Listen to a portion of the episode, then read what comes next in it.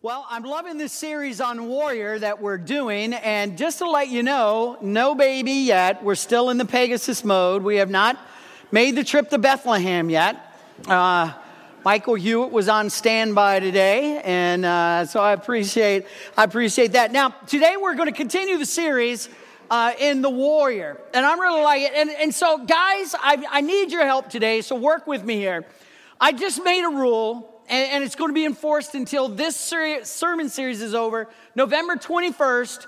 Here's the rule, guys, here's the deal no more chick flicks. Amen? Amen. Guys, you can do better than that. No more chick flicks. Amen? I've been busted it at my house trying to finish the kitchen project with the help of others and my friends. And my wife, after we kind of slowed down, she said, You know what I want to do tonight? And she's not a real big movie watcher. She said, I want to watch a movie. And I'm thinking, All right, here we go. She said, I want to watch my big fat Greek wedding. my big fat Greek. wedding. Uh, are you kidding me? So here's the deal there's no more chick flicks allowed. And all the men say, Amen. I mean, no more sense and sensibility, no more pride and prejudice. I mean, this is this is warrior, and so I, I just kind of want to help you. Now, by the way, I have heard that some of you watched a chick flick this past week. Now, if you watched a chick flick, you got to be honest. Guys, raise your hand if you watched a chick flick this past week. Guys, raise your raise your hand. All right, all right. What, what, did, what did you watch? I'm going to help you. What did you watch? Oh, please. Say, I'm, I'm here to help you. Tonight, tonight, I want you to watch The Bridge Over River Kwai, okay?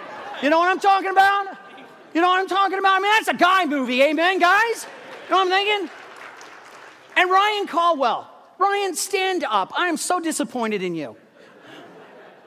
What movie did you watch? Don't you change it right now. Mean Girls.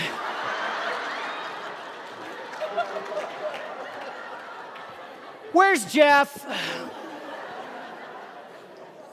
Would you take your son out right now and have a talk? All right, look. Look, I want you to do a little, Jeff, I want you to do a little male bonding with your son here, all right? Forget the chick flicks. Don't even blame it on your girl, all right? Tonight, you were alone. That's even worse. Tonight, after football, you're not helping yourself here, buddy. I'm telling you. It's a funny movie. No, it's not, Ryan. It's a chick flick. I want you to go home and watch a guy movie, The Magnificent Seven, right here, all right? Oh, that's a guy movie, right? I mean, you know what a guy movie is. Guy movie is you get shot, you keep on fighting, you know? Guy stabs you in a leg with a knife, you pull the knife out, you keep on fighting. Some guy shoots you with a bow and arrow, you know, an Indian shoots you with a bow and arrow, and you snap that thing off and you keep on fighting. You know, aren't those great movies? Man, I love them. John Wayne and True Grit. I love that one scene where there's three or four guys on a horse, and here's John Wayne, and I mean, he's kind of like a fat old man on that horse. He one eyed puts the reins in his mouth, and those four guys are the worst shots in the world. Can't hit that guy, but he keeps shooting and keeps firing no matter what happens. You know, the problem with those guy movies is that the guy movies don't typically acknowledge when the men were hurt. They just keep on fighting anyway. They ignore the pain and they ignore the reality of the pain and they just keep going like it never happened. And so most of us don't want to acknowledge when we're hurt. And the challenge is, and there's a lot of wounded warriors out there, is that you don't want to acknowledge the wound, and therefore you find it very hard to experience spiritual healing and spiritual wholeness. And so this morning, I kind of want to deal with that thing. The title of the message today is The Wounded Warrior, and we're going to talk about some things that may be a little painful for some. We're going to talk about the relationship between a warrior and a son, and, and, and a warrior and his father. Take your Bible and turn with me to the book of Psalms, chapter 127, verses 4 and 5. Now, in this message, you're going to get a lot of verses. We're going to throw all the verses up on the screen, but I want you to write them down as best as you can, follow in your Bible, and mark these in God's Word in your Bible. Whether you're using the King James, NIV, ESV, j- just mark them, mark them in your Word like arrows in the hands of a warrior. Our sons born in one's youth. Blessed is the man whose quiver is full of them. They'll be put, they'll not be put to shame when they contend with their enemies at the gates. Isn't that a great classic? It's one of those great family songs, familial songs that David, we believe David would write and David would sing, and, and it was just great, like arrows in the hands of a warrior, like sons and daughters to a father. He, he said, These are born in your youth, and I love the picture. He says, Blessed is men with children. Who, who, a man and a father who stands with his sons and stands with his daughters and they're united and they're close and they stand together at the gate to fight off the forces of evil. So he said, Blessed is that man. There's those of you who had a great relationship with your dad. And those of you who have great relationship with your children, and if you had a great relationship with your dad, and if you have a great relationship with your children, you are very, very blessed. Unfortunately, though, that's not the experience for everyone. There's a guy by the name of Robert Bly. Robert Bly is an author and a poet. He coined the phrase the father wound. The father wound. And what he showed that it's very common for a son to feel wounded by his father. Now, the father can intentionally wound the son or daughter. And sometimes you have fathers who are just, to be polite, to be politically correct, jerks. They're mean, they're crude, they're lewd, they're self centered, egotistical, maniacal. And they intentionally, deliberately inflicted wounds to you. That's one father wound. Bly went on to say that there's another kind of a father wound where the son just misinterprets the father's actions. To where the, the son or the daughter has the father so high on a, on a pedestal so kind of heroic like that no matter what the father does, the expectations of the child could never measure up to the reality of the father. Because so much more is expected of the father than what the father can give. Another way a child is wounded is simply because the child may take something that the father intended for good, misinterpret it, and apply it in, in, in kind of a, a way that inflicted pain. And, and matter of fact, as you search through scripture, there's these father wounds all throughout scripture. There's the story of David and Absalom. And David was the king, and yet his son Absalom ran him off the throne and ran him out of Jerusalem, and he had to hide in caves, and, and, and that tremendous story. There's the story of, of Isaac, who had two sons. They were twins, Jacob and, and Esau. Esau was Isaac's favorite, and his mom's favorite was Jacob, and because of the favoritism of the parents, it inflicted wounds on their children. It was the father's wound.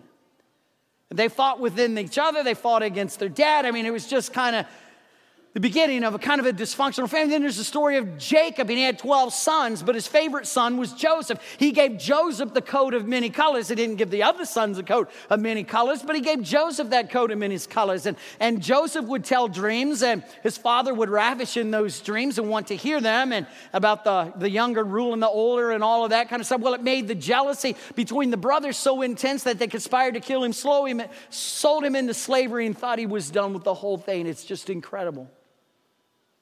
Perhaps one of the, one of the stories in scripture that touches me most that you may not think about is when Jesus was on the cross. And you may have never thought about it. But when Jesus was on the cross, he became sin for us. His righteousness was covered up by our sin. He died for our sins. He became sin. And because God is holy, his heavenly Father somehow turned away.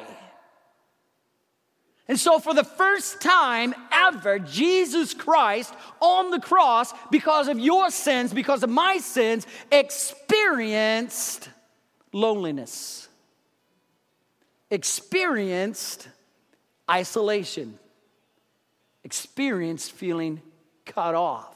Matter of fact, he would say, Eli, Eli, sabachthani, which simply means, My God, my God, why have thou forsaken me? Jesus probably could have said, Father, wasn't I doing what you wanted me to do? And now you turn your back on me? And so, there on the cross, that Eli, Eli, Lama Sabachthani, why have you forsaken me? In the moment of his greatest need, he was saying, Father, why?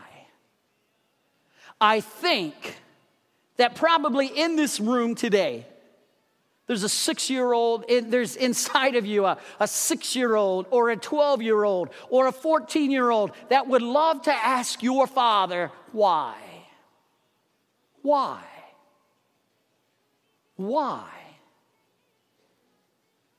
Why, why were you cruel to me? Why did you drink? Why did you treat mom the way you did? Why did you bail out on us when we needed you the most? Why? Why were you, why did you think that working more was more important than being home with us? Why? And the choices that we make or your fathers make have an influence on us today. And so we go around and we say, and why did you leave us? And I mean, we all think, could we have done something better? Was it my fault? And some of you didn't grow up with a dad. Maybe he died or he just wasn't there. And that was a wound. Maybe it wasn't even his fault, but you carry that wound around to this day. Now, I want to make it very clear. My point, my, my purpose today is not to beat up on fathers or men. Biblically, the Bible says we're to honor our father and our mother. So I want to be very scriptural. I want to, I want to honor the fathers. And, and, and to do that, uh, we're, we're going to kind of walk this line because we want to scripturally honor them but at the same time, we want to acknowledge that many of us carry deep and significant wounds that we want God to heal so we can honor Him in our relationship in every single way. Matter of fact, my prayer is really found in Malachi chapter 4 and verse 6. It's, it's one of the last verses in the Old Testament before there's 400 years of silence between the intertestamental period from the Old Testament to the New Testament. And one of the last words from one of the last prophets of that generation, Malachi says, He will turn the hearts of the fathers to the children and the hearts of the children to the fathers. He said the goal is that fathers once again are committed to children, and children once again are committed to honoring the father. And for those of you that have a strange relationship or a strained relationship with your dad or a challenging relationship with your son or daughter, my prayer today is that you turn your heart to a place of healing with those that are in that strain. So here's the challenge, and you probably know this.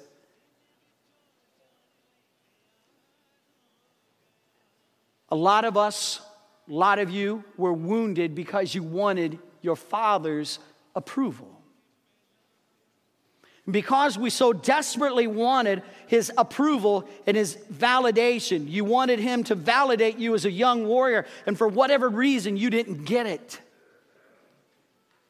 And by the way, I'm not casting off on men and men of a generation ago. It was, you know, if you, bring, if you brought home the bacon, that was supposed to be good enough. And I, I'm not casting off on those men because I, I didn't live in that generation.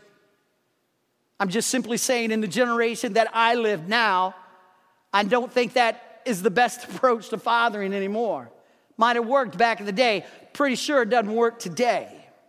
So if you're following your father's model, might need to readjust that just a bit because here's what it does. The warrior, the person who was starved for his father's approval is sentenced to the prison of performance. The person who starved for their father's approval is sentenced to the prison of performance. In other words, the warrior who is craving, Daddy, tell me I did good. Daddy, tell me I'm valuable. Daddy, tell me I'm special. The warrior who's craving that from his earthly father is sentenced to, to be in a prison of performance because they always wonder, Am I enough?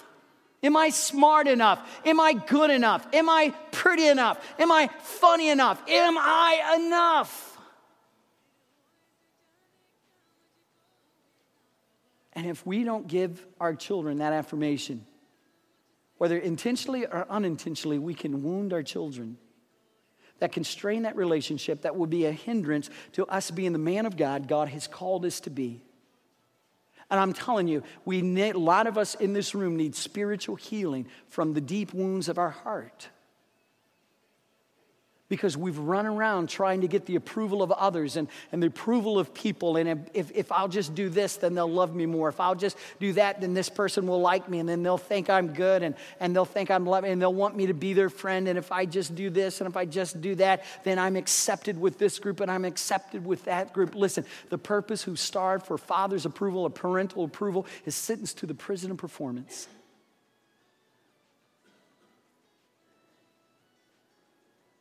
Conversely, conversely, if I mess up and I don't perform to my father's expectations, then what happens? Well, then I'm a failure. And I'm unloved because I wasn't loved unconditionally. I was loved with conditions attached. If I hit the ball far enough, I'm proud of you. If I ran fast enough, I'm proud of you. If I got better grades than anybody else, way to go. Then I'm satisfied. And it's all about performance. And appearance, if we're not careful, we'll tend to go to that other side, that, that conditional love side, instead of loving our children simply because God gave us that precious gift of life to mold, to train, to love in the name of Jesus Christ. And so here we are with a choice of loving unconditionally or loving conditionally. And the problem is is we cannot keep acting like we're not wounded. Men because here's what happens, hurt people hurt people. Hurt people hurt people. And so if you're hurt because of a, a, a dysfunctional relationship with your father, have you ever noticed that relationships around you seem to implode? You ever notice that they seem to self destruct or they seem destructive? Because you're not a spiritual warrior, you're a destructive warrior. Hurt people hurt people. You don't mean to, but that's just kind of what happens because you're a wounded person who needs healing. So, how do we heal? I can't begin to provide healing in 15 minutes. I'm so thankful we have Jeff and Beth and our Wounded Hearts Ministry right here in, in Kirby Church. And, and man, I, I lift them up to you. But I do think the Bible gives us some starting points. Turn in your Bibles to Colossians chapter 3 and verse 13. By God's power, we can, we can, we can start this process. And verse chapter 3 and verse 13 of Colossians is very direct. And it says this bear with each other and forgive, forgive whatever grievances you may have against one another. Forgive as the Lord forgave you. That is a powerful verse. Kind of let me tell you how per- forgiveness works here for just a minute, all right? And, and, and you need to pay attention because this is, I think, maybe it will help you. Let's say that you and I, let me just use Tommy. Tommy's this little wimpy guy. yeah, right.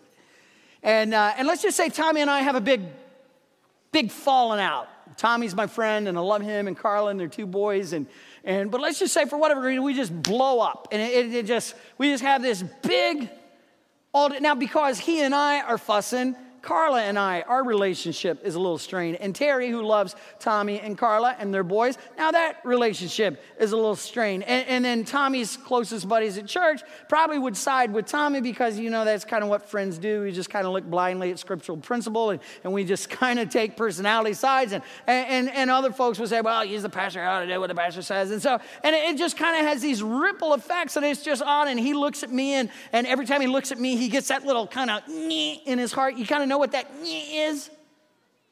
Just nod so I'm not the only weirdo in the room. You know what I mean? Somebody messes you over and it's just like, Ugh.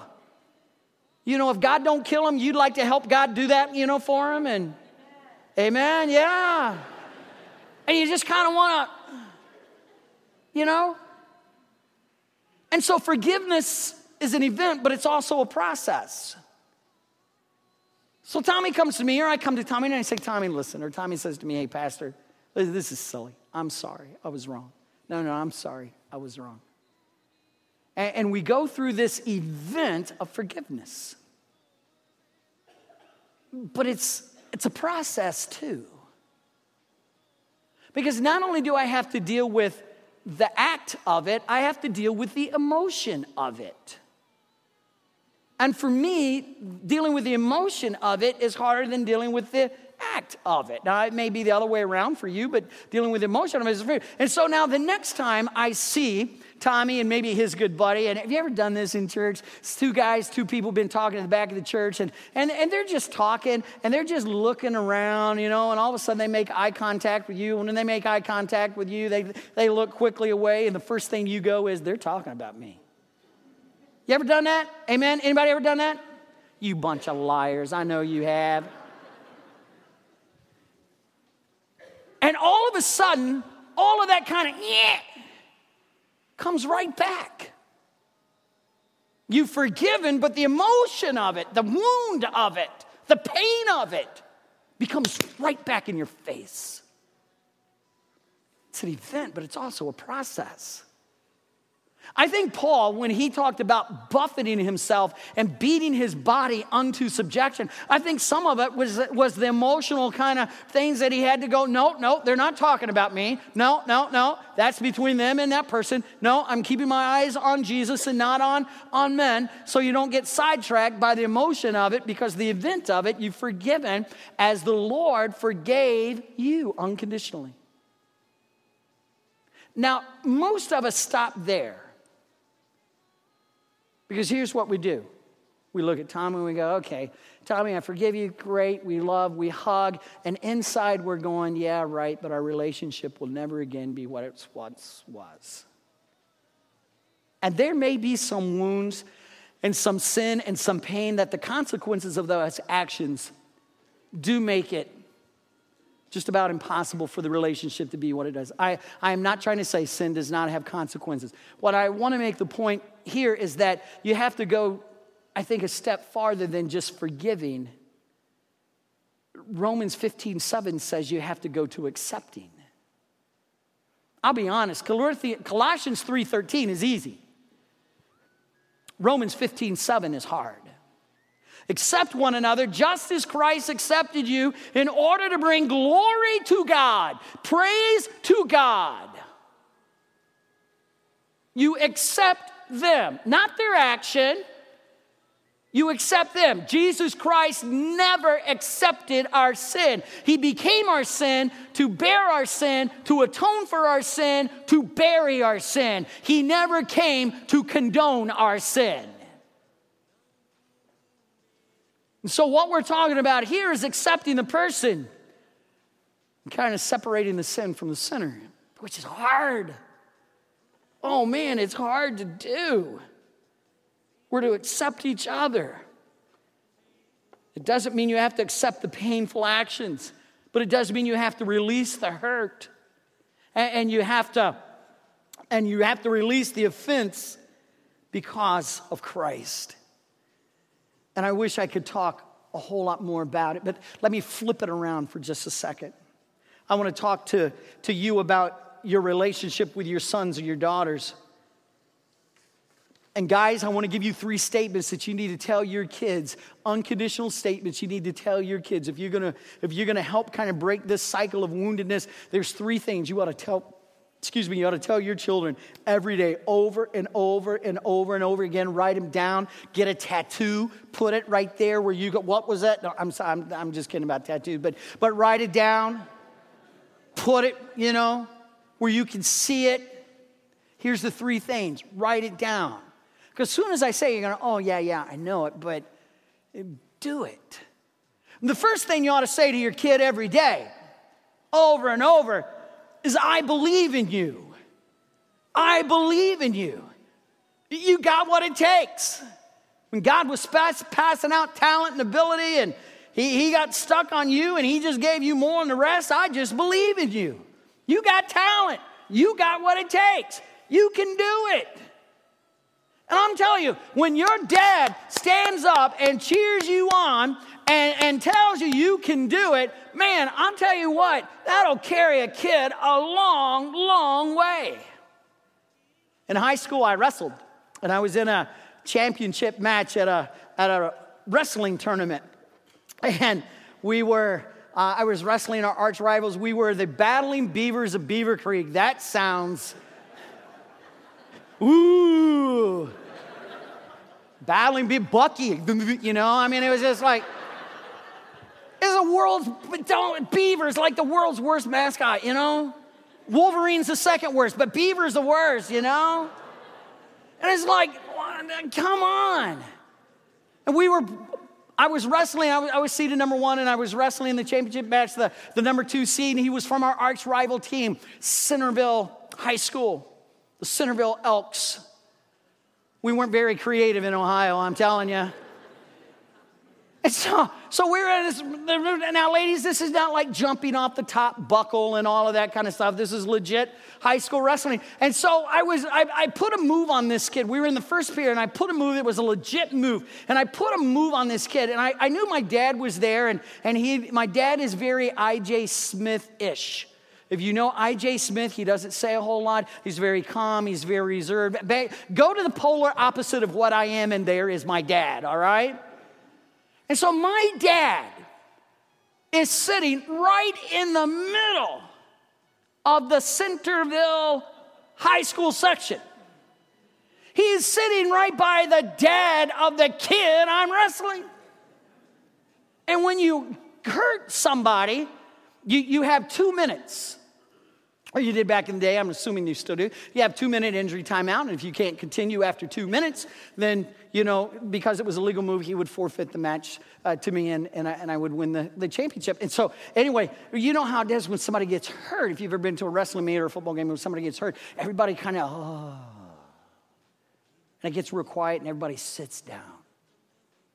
And my dad stood up right by the guy that I had just put on the mat in the middle of their section.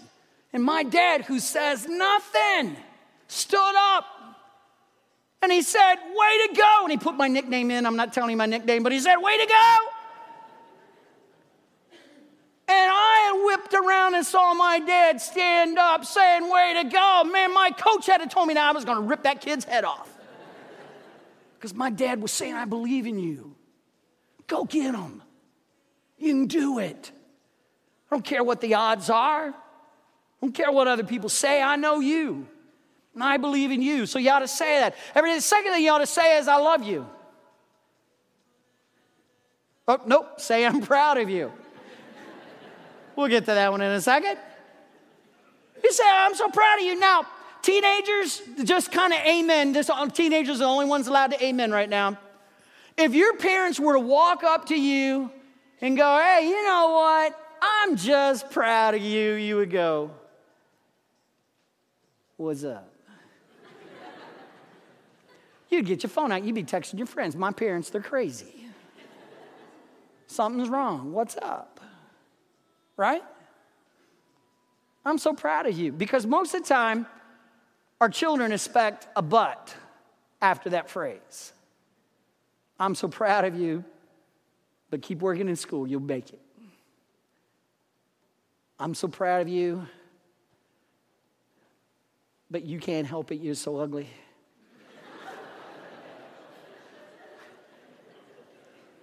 I'm just saying what some of the teens have told me is all, you know? Listen, we just need to say, I'm proud of you.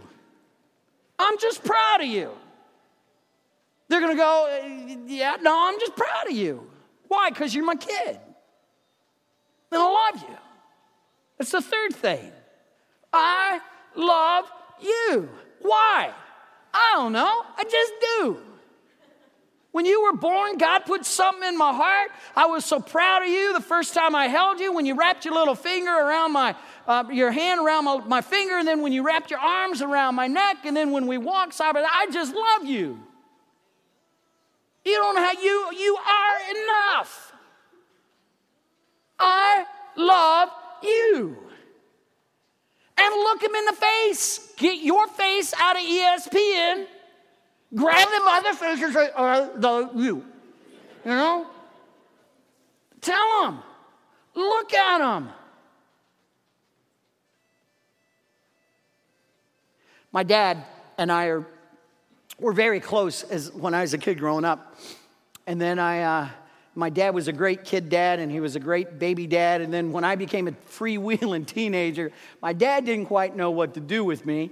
And, uh, but we still did a lot of things together. And then I went off to Bible college and, and then to North Carolina and, and Kentucky and, and then here. And so my, my brother kind of took my spot as doing everything with my dad. And most of you know that my dad has Alzheimer's now. And about three weeks ago, we were talking on the phone, and my dad doesn't answer the phone very much, so it was kind of neat that I got him on the phone, and we were chatting it up just a little bit. And, and, of course, you never really know if he knows you or not, and it's not his fault, and, and, and you never really know, just kind of. And so all of a sudden, just out of the blue, he said, I just want you, he, didn't say, he, he just, he just, out of the blue, he said, I love you, Mike. And I just went, Now, he could have been talking about Michael Douglas, Michael Curtis. He could have been talking, I don't care. I love you. Dude, I'm 52 years old. I'm a young looking 52, by the way. And it still does something, did something for me when I heard my dad say, I love you. If you're going to be a spiritual warrior, if you're going to make an impact for the cause of Christ, then you've got to be spiritually healthy and spiritually whole. Some of you have been wounded by your fathers. And I can't take that pain away. That's, that's a work of God in, in your heart. But it starts with Colossians 13 or 3.13 and it moves on uh, from forgiving to accepting in Romans 15, 7.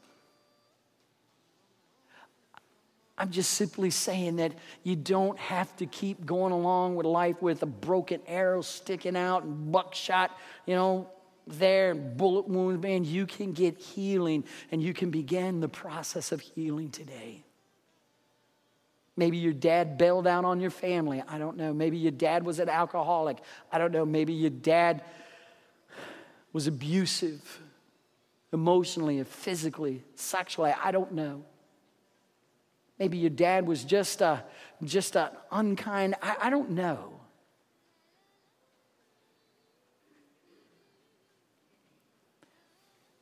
But now it doesn't start with your dad, it has to start with you.